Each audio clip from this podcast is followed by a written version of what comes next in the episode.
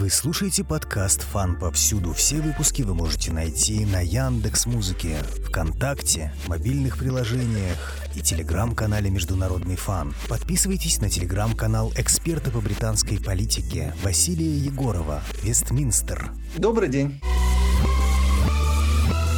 пятого мая в Великобритании прошли выборы в местные советы. Расскажите, что это за выборы и можно ли их как-то сравнить с выборами, которые проходят в России? Главные выборы в Соединенном Королевстве, понятное дело, парламентские выборы. Они проходят раз в четыре-пять лет, потому что, в отличие, например, от России, да, где у нас зафиксировано, когда проходят следующие выборы, да, в Соединенном Королевстве нет такого. Премьер-министр обладает приоритетом по назначению выборов. Ну, скажем, если вот они прошли в две тысячи девятнадцатом году, то, скорее всего, мы ожидаем парламентских в двадцать третьем, либо в начале двадцать четвёртого года. А на ступеньку ниже как раз и расположились так называемые муниципальные выборы, которые на самом деле охватывают очень много выборов. То есть это могут быть непосредственно муниципальные, к которым мы привыкли, да, вы избираете своего муниципального депутата, который входит в собрание муниципальных депутатов. Также под вот этот большой зонтик попадают и выборы парламентские, но не общенациональные, да, а так как мы знаем, что, в общем-то, есть регионы в Соединенном Королевстве, да, есть Шотландия, есть Уэльс, есть Северная Ирландия, они тоже избирать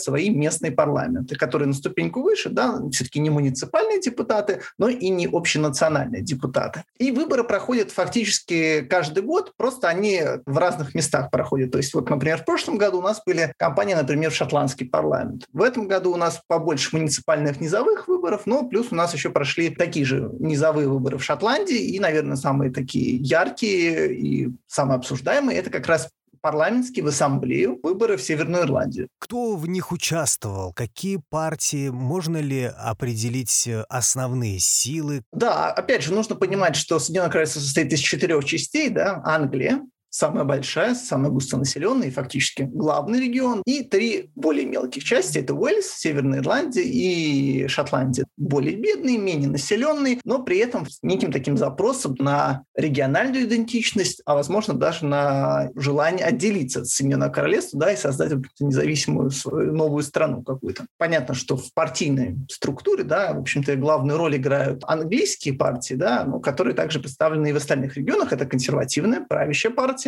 которую возглавляет премьер-министр Борис Джонсон. Ну и главная оппозиционная сила исторически, это последние девяносто лет, это лейбористы. Главная левая сила, левоцентристы, которые тоже, в общем-то, последние уже двенадцать лет находятся в оппозиции, конечно, тоже мечтают вернуться уже во власть. Но при этом тоже регионы разные. В той же, например, в Шотландии очень сильные позиции шотландской национальной партии, которая во главу угла ставит вопрос независимости. В Уэльсе есть свои местные националисты, Плайд Камри, менее успешные, но тоже присутствуют. А Северная Ирландия такой уникальный случай, потому что там нет традиционных вообще политических партий, которые, возможно, есть в Уэльсе, в Шотландии, в Англии. Там своя ситуация, потому что регион фактически разделен на католиков и протестантов, да, я думаю, отдельно мы об этом поговорим, которые как раз сражаются исключительно там за своего избирателя. Это такой совсем блоковый статус, который вообще не похож на политику остальных регионов страны. Лейбор — это труд. Сейчас имеет отношение к классовому разделению эта партия в Великобритании? Британии. Ну, конечно, да, она появилась из профсоюзов, да, в начале двадцатого века. Десятки лет она была зависима от профсоюзов очень сильно, да, фактически профсоюзы могли диктовать партии, да, мы помним семидесятые, например, годы до премьерства Тэтчер, которые были суровыми временами и для экономики, и, в общем, из-за того, что профсоюзы требовали очень многого. После эпохи Тэтчера и после эпохи Тони Блэра, наверное, вот именно в таком профессиональном жаргоне, да, что вот профсоюзы решают что-то за лейбористов, понятно, их влияние снизилось. Наверное, сейчас это больше все-таки партийная машина. Но, конечно, профсоюзы остались. Профсоюзы – это главные доноры партии. Лейбористы любят говорить о том, что они говорят от рабочего класса. Наверное, по нынешней социологии это уже не совсем так. То есть, да, наверное, за них голосует, например, рабочий Лондон, да, но рабочий Лондон слишком разные этнические, да, группы присутствуют. А вот именно такой стандартный рабочий белый класс, который там населял Соединенное Королевство в начале двадцатого века, он, конечно, уже давным-давно дезертировал от лейбористов. То есть, конечно, кто-то остался. Львиная доля уже попробовала совершенно разные партии. партии, будь то и консерваторы в девятнадцатом году, которые выбрали Бориса Джонсона, либо более какие-то популистские проекты, которые существовали пять-шесть лет назад, да, там ю кип Найджела Фараджа, ну и тот же, например, рабочий класс голосовал за Брексит, несмотря на то, что лейбористы агитировали против. Можно ли назвать Северную Ирландию колеблющимся между этими партиями регионом? Нет, я думаю, что Северная Ирландия все-таки совсем разная. То есть там последние десятилетия и десятилетия не побеждали ни консерваторы, ни лейбористы, как я сказал, потому что там все-таки немножко своя такая региональная специфика. Если мы говорим про какие-то колеблющиеся регионы, наверное, таким стал так называемый север Англии, да, его называют «красным пояс», по аналогии с «красным поясом» нашим, да, середины девяностых, который, в общем-то, исторически действительно голосовал всегда за лейбористов. То есть это не такие большие города, это там не Манчестер, это не Лондон, но при этом очень промышленные, да, то есть шахты, как раз те самые шахтеры, которые воевали с Маргарет Тэтчер в восьмидесятые годы. Это люди действительно труда, но которые последние десять лет все сильнее и сильнее отдалялись как раз от лейбористов, потому что, скорее, это лейбористы их покинули и своей культурной повесткой, вопросами мигрантов и вопросами в отношении к Евросоюзу. И вот этот белый класс постепенно начал сдвигаться куда-то в сторону популизма, проекты Найджела Фараджа, и именно вот этот красный поезд голосовал за Брексит. Ну а потом как раз в девятнадцатом году они практически все проголосовали за Бориса Джонсона и подарили ему одну из самых больших парламентских коалиций. Большинство у них одной из самых больших там, за последние сорок лет благодаря этим местам. А что такого особенного в Северной Ирландии? Северная Ирландия – регион, который фактически разделен, там сорок процентов людей являются католиками, ирландскими националистами, да, и желают объединения с Республикой Ирландии. Есть примерно такой же процент, да, чуть больше людей, которые являются протестантами, и которые там за единую и неделимое Соединенное Королевство. Ну, и есть определенный процент людей, которые находятся посередине всего этого конфликта. Он, конечно, небольшой. И на протяжении тридцати лет был период так называемый Troubles, тихая гражданская война с шестидесятых до начала девяностых годов, когда около четырех тысяч человек погибло из-за вот такого гражданского противостояния, и плюс еще туда была видна британская армия. Там были взрывы, там была война, такая, различные теракты. Активно действовала Ирландская республиканская армия, которая проводила тоже террористические акты и на территории Англии. Конечно, тоже работала там и английская агентура. И, в общем, там, конечно, были такие шпионские игры. Противостояние оставило заметный отпечаток в культуре. И все помнят группу Cranberries и ее композицию «Зомби», например. Конечно. Да, ну это разделило людей окончательно, такие два противоборствующих лагеря. И только, в общем, в начале девяностых более-менее начался какой-то мирный процесс, и его увенчали такие вот соглашения «Страстной пятницы», «Хорошей пятницы», о том, что фактически правительство будет так э, поделено между этими двумя фракциями. После выборов первую ступеньку занимает, скорее всего, представитель протестантов, да, сторонник Единой Англии, а вот его заместителем становится ирландский националист. Да? Ну, то есть, на самом деле, таких примеров тоже существует по миру. Да? Вот, посмотреть, например, на Ливан, который тоже многоконфессиональный, где там есть и шииты, и сунниты, и христиане. Очень тяжелая правительственная схема, но как бы все они тоже присутствуют. Другой вопрос, работает ли эта схема? Да? Ну, как бы вот она заложена. Точно так же вот в, в Северной Ирландии на протяжении последующих, да, двадцати лет первой приходила как раз партия протестантов, сторонников Лондона, ну а второй партией довольно быстро стала Шинн Фейн. А Шинн Фейн – это, ну, наверное, самая радикальная часть вот этих ирландских националистов, партия, которая открыто сотрудничала как раз с Ирландской республиканской армией, с людьми, которые действительно занимались некими террористическими атаками. Понятно, что Шинн Фейн в последующие годы открещивалась, говорила о том, что мы работаем исключительно политическими методами, точно так же, как открещивались и политические партии протестантов, да, потому что там протестантский террор тоже присутствовал по отношению к католикам, конечно, на протяжении прошлых тридцати лет. Но в чем уникальность нынешней ситуации – это то, что Шинн Фейн впервые приходит первым. За нее отдали двадцать девять процентов голосов, за другую, более мелкую партию, тоже ирландских националистов, более умеренную, отдали еще около восемь процентов. А вот как раз блок протестантов, да, юнионистов, как их называют, они пошли тремя колоннами, сразу три партии, да, там, в общем-то, политически у них неурядицы были, и как бы они все три набрали чуть больше, но так как их три, да, то и голоса распределились, главная партия юнионистов, она получила меньше мест, чем Шинн Фейн. И то есть главный вопрос, готовы ли теперь, чтобы Шинн Фейн, да, представитель, стал первым человеком, да, а его заместителем стал протестант. То есть протестанты, конечно, не готовы идти на это, и они понимают, что это, конечно, даст некий толчок, новое обсуждение к тому, чтобы должна стать новая Ирландия, да, какая-то объединенная, потому что та же Шинн Фейн постоянно в своих документах говорит, финальной целью проведения референдума на территории Северной Ирландии о создании общей страны. Но это, конечно, создает новую возможность для политического кризиса. Не очень понятно, как и в Белфасте, столице Северной Ирландии, и вообще в Лондоне смотрят на это, и как собираются решать эту проблему. А с чем это связано? С недовольством политикой Лондона? Я думаю, что прежде всего это, в общем-то, удачная история для Шинн Фейн, да, что она аккумулировала как раз практически весь электорат ирландских националистов, да, в то время как э, юнионисты, протестанты, сторонники Лондона шли сразу тремя партиями, да, и их голоса немножко распылились. Ну и плюс, конечно, вот протестантский избиратель, он очень недоволен этими партиями, потому что он уверен, что Борис Джонсон с Лондоном и вот с этими партиями, они их предали, когда подписали Брексит-соглашение по поводу торговых соглашений между Евросоюзом и Лондоном, и фактически Северная Ирландия теперь является торговой площадкой клетки Евросоюза, а торговые границы теперь проходят по Северному морю. Для этих протестантов, но ну, это как красная тряпка, они уверены, что Лондон готов от нас избавиться, а мы главные националисты Соединенного Королевства, чем любой там житель Лондона. Люди готовы умирать за королеву и за флаг национальный. Будет ли какие-то попытки референдума? Я, если честно, пока сомневаюсь. Даже Шинн Фейн говорит о том, что мы даем на это следующие пять лет, какое-то обсуждение и так далее. Но я думаю, что скорее все-таки нам стоит ждать каких-то попыток досрочных выборов, попыток снова юнионистам объединиться, чтобы все-таки Шинн Фейн стал снова второй силой. Феномен, что Шинн Фейн на первом месте, больше бы не повторился в Северной Ирландии. Ну и вообще довольно уникальная ситуация, потому что Шинн Фейн, да, она также присутствует и на территории Республики Ирландии, да, это другая страна, которая граничит с Северной Ирландией, и там тоже Шинн Фейн сейчас по вопросам лидирует и вполне вероятно станет первой партией в стране. Как бы вот главная сила по объединению Ирландии теоретически будет первой и в стране, и в регионе Соединенного Королевства. Можно ли сказать по результатам этих выборов, поддерживает ли население политику правящей партии в Великобритании или позиции его пошатнулись? Я думаю, что рейтинг Бориса последние полтора года, наверное, идет по наклонной. Во многом он виноват сам. Там несколько есть фундаментальных историй, но, наверное, ключевая — все его вечеринки, которые прошли во время коронавирусных ограничений, которые он собственноручно вел совместно со своим правительством. А тут выясняется, что на десяти-одиннадцати таких вот незаконных вечеринках присутствовал он, присутствовала его жена, в то время как он, выступая на различных пресс-конференциях, говорил о том, что, друзья, нужно потерпеть. Я знаю, там у вас умирают родители, но не ходите на похороны, потому что там возможность распространения коронавируса или там у вас какие-то важные моменты. Это все нужно, к сожалению, проигнорировать. Ну, в общем, такая двуличная оппозиция выясняется. Конечно, многим это не понравилось. Кажется, что не самый большой скандал, который можно представить, но людям это как-то очень лично запало, и это сильнее всего, наверное, повлияло на него и сказалось на итогах местных выборов. Консерваторы лишились около четырехсот муниципальных депутатов по всей Англии. Но это довольно серьезные потери, то есть не катастрофические, да, которые бы окончательно бы убили его в премьерскую жизнь, да, и заставил бы саму консервативную партию действовать против него и там выбрать какую-нибудь замену. Но это поражение довольно существенное. Не за горами уже следующие большие общенациональные парламентские выборы. Ну и, наверное, консенсусные оценки сдвигаются к тому, что на следующих выборах, если ничего не поменяется, если Борис действительно останется у руля партии, ну, консерваторов довольно плачевные шансы сохранить парламентское большинство. Но опять же,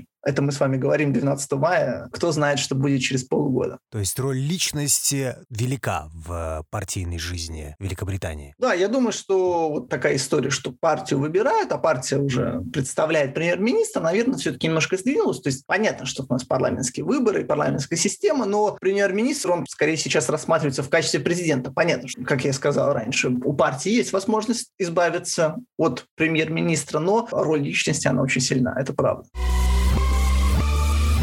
Влияла ли ситуация на Украине на поддержку партии правящей? Я думаю, тут нужно разделить два момента. Первый, так называемый украинский бонус электоральный, да, мы вот, например, его действительно увидели у Макрона. У человека, в принципе, рейтинги были стабильно невысокими, но вот украинский кейс, конечно, ему прибавил в марте, чуть-чуть потом он сбавил в апреле, но вполне неплохо выиграл довольно легко президентские выборы. У Бориса такого дополнительного украинского бонуса не произошло, во многом, я думаю, как раз из-за вот этих скандалов с вечеринками, но это добавило, конечно, очков тому же, например, министру обороны Бену Уоллесу, потому что сейчас по опросам рядовых членов консервативной партии, да, он там является самым популярным членом кабинета министров, как он себя показывает, как английский избиратель видит таким серьезным, таким вот погруженным в суть событий, это добавляет ему очков. Борису, наверное, не так сильно повезло, плюс нужно понимать, что вот как раз украинский кейс, в принципе, является неким продолжением экономического кризиса, а вот это не все могут такую логическую цепочку выстроить, а экономическую история, конечно, важна. Я думаю, даже на самом деле важнее, чем все эти скандалы с вечеринками у Бориса Джонсона, потому что мы видим, что инфляция серьезно разгоняется в Соединенном Королевстве. Банк Англии уже озвучил цифру, что, возможно, к концу года мы увидим двузначную инфляцию. Мы видим, что в марте, например, сегодня вот были опубликованы данные национальной статистики Соединенного Королевства, что в марте экономика сократилась. То есть это уже даже не какой-то плохой рост, а это уже сокращение, да, и очевидно, что страна движется к рецессии, потому что главный фактор — это, конечно, очень сильное повышение повышение цен на энергоносители. То есть мы увидели сначала в феврале-марте повышение примерно на пятьдесят процентов, и примерно такое же повышение на пятьдесят процентов мы ждем в октябре, потому что в Соединенном Королевстве два раза в год пересматривают эти цены. Но это, конечно, очень сильно бьет по кошелькам, и как бы возникает вопрос к правительству, почему он не пытается нас спасти, но вполне логично, да, такой вопрос. И это, конечно, тоже очень сильно давит на консервативную партию. Связано ли заявление министра внутренних дел Британии и посвященная ему статья в Independent, что мигрантов будут отправлять в Руанду, с тем, что британцы стали меньше сочувствовать Украине? Нужно понимать, что в Соединенном Королевстве находится сейчас довольно смешное количество беженцев с Украины. То есть мы говорим о цифрах пятьдесят-шестьдесят тысяч человек, когда в одной Варшаве, да, находится миллион. Это не сильно влияет. Другой вопрос, что, конечно, там административных проволочек и препон было предостаточно. Мы помним, например, историю, что украинским беженцам нужно было подаваться либо в Кале, либо в Париже на английскую визу. То есть это огромное количество времени занимало. И, ну, понятно, возникали вопросы к министерству как раз внутренних дел, почему все это так поставлено из рук вон плохо. Но действительно, вы упомянули статью в Independent о том, что как раз беженцы, которые сначала переехали в Ирландию, а из Ирландии уже пытаются заехать в Соединенное Королевство, да, и действительно может ждать вот эта программа, которую приняли совсем недавно, о том, что всех беженцев, пока их заявка рассматривается, Министерство внутренних дел, их будут переселять в Руанду. То есть довольно уникальный опыт, пока не так много стран, которые вот на аутсорсе, скажем так, да, работают и с третьей стороной, чтобы там ждали мигранты решения страны. Ну, это, конечно, тоже довольно забавно. Ну, а в принципе, какое отношение? Ну, отчасти позитивное, да, пока каких-то супер негативных эмоций не было, ну, я все-таки это объясняю тем, что просто совсем немного их приехало, то будем откровенны. Что касается ситуации вокруг украинского кейса, ну, понятно, что все масс-медиа, они, конечно, на стороне Киева, ну, и понятно, что Лондон является главным адвокатом Украины, как мы видим по внешнеполитической ситуации, ну, и, конечно, давит, наверное, самую жесткую линию, даже, я думаю, жестче, чем Соединенные Штаты.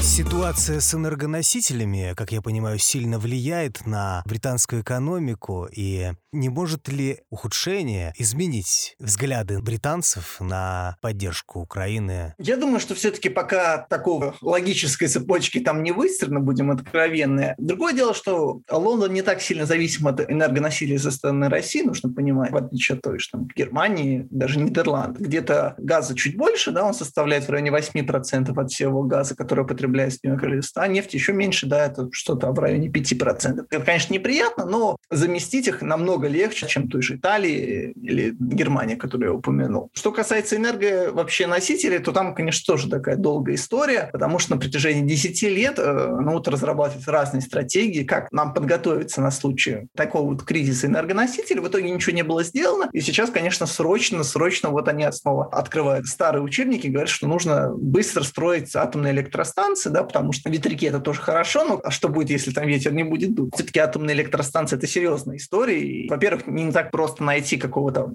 подрядчика, который тебе это все будет строить. То есть приезжала южнокорейская делегация, да, Южная Корея, в принципе, обладает не, там, способностью строительства, но это тоже, пока ты с южнокорейцами договоришься, пока они начнут строить, да, то есть там сейчас речь идет о восьми реакторах, но эта история до две тысячи сорокового - две тысячи пятидесятого года, это очень далеко, да, а чтобы была дешевая энергоноситель, это нужно здесь и сейчас для консерваторов, у которых, ну, не очень хорошо в качестве рейтингов.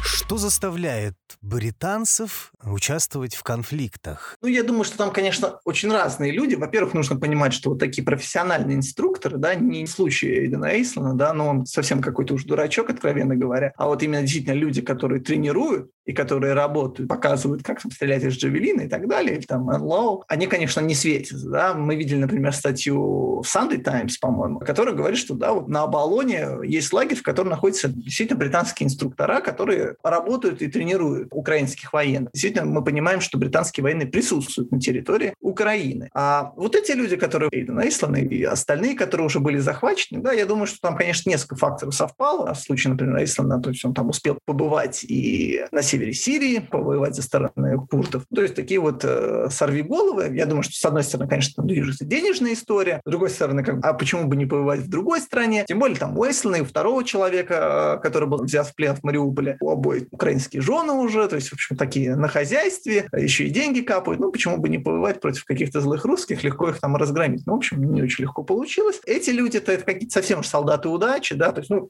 Безусловно, это медийная победа для России, да, что эти люди были захвачены. Конечно, это создает некий дискомфорт для МИДа британского, потому что эту историю хоть как-то надо комментировать. Ну и тем более все-таки у этих людей есть родственники, которые ну, требуют хотя бы каких-то действий со стороны Лондона, чтобы начались там переговоры об экстрадиции, о возможном там каком-то обмене. Какие-то проскальзывали со стороны как раз родственников о том, что давайте обменяем Медведчука. Слава богу, конечно, эту идею зарубили. Да? Ну, в общем, безусловно, это удача взять таких вот теплых британских вояк. Но в целом, конечно, они не являются главными призами. Все выпуски подкаста «Фан» повсюду вы можете найти в Рутубе, Яндекс.Музыке, ВКонтакте, мобильных приложениях и телеграм-канале «Международный фан». О том, как прошли выборы в Британии и не только, рассказал эксперт по британской политике Василий Егоров, автор телеграм-канала «Вестминстер». Всем спасибо, кто слушал. Надеюсь, было интересно.